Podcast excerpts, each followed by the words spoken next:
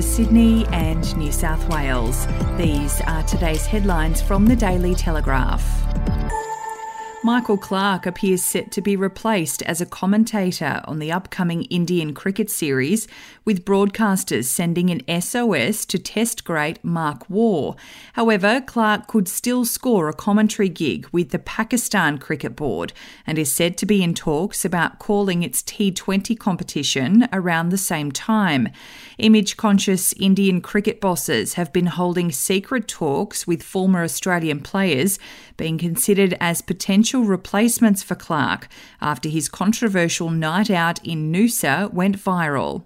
If you would like to read more on that story today, you can take out a subscription to the Daily Telegraph at dailytelegraph.com.au or download the app at your app store. An Australian teacher has been poisoned in Africa and his body tossed into a crocodile infested river in a murder his grieving family has described as too painful to conceive. 57 year old Mark Ciavarella died within 35 minutes of unknowingly drinking poison at his unit in Congo, where he had worked for six years as a teacher at an American school. His flatmate and lover, Clement Bebeka, has been charged with assassination.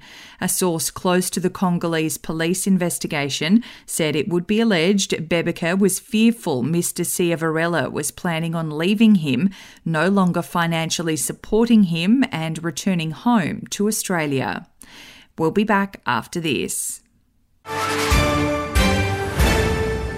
News doesn't have to be boring. The Brits have given Prince Harry a new nickname after yet another tell all interview. Oh, God, is it the Ginger Whinger? Let the team at news.com.au get you up to speed each day with their podcast, From the Newsroom. A couple were busted joining the Mile High Club. Well, I guess they can't fly Virgin anymore. Politics, sport, red carpets, royals. Get all the goss in just a few minutes. Follow From the Newsroom wherever you get your podcast from. New South Wales opposition leader Chris Minns is pulling no punches in his bid to become Premier, guaranteeing that Sydney will host three UFC pay per view events in his first term if elected in March.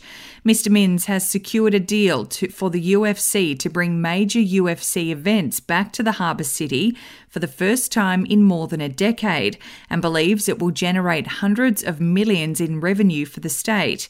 A Minns government would spend $16 million from Destination New South Wales's newly created Significant Event Fund, which in 2022 had an annual budget of $200 million. And judging by previous UFC events held in Australia, New South Wales could reap up to 300 million in return. And in sport, it hasn't been all gym work, pull sessions, and injury rehab during Tom Trbojevic's mercy dash to the US.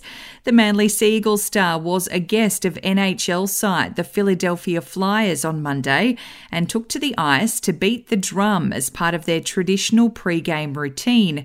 Trbojevic has taken advantage of his time in the sports mad city, also checking out the multi million dollar training facilities of NFL side the Eagles as they continue their run deep into the playoffs.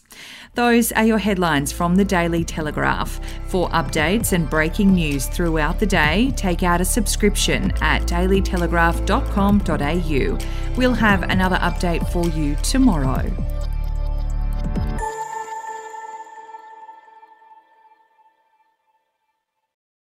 Australian history is full of colourful but forgotten characters, from alleyway gangsters to Cold War spies and eccentric entrepreneurs. There are hundreds of incredible stories of adventurous Aussies that never make it into our history books. Each week, I talk to some of the country's greatest history authors, sleuths, and yarn spinners to uncover the untold stories of some of our most interesting and offbeat ancestors. The show in black and white can be found wherever you get your podcasts.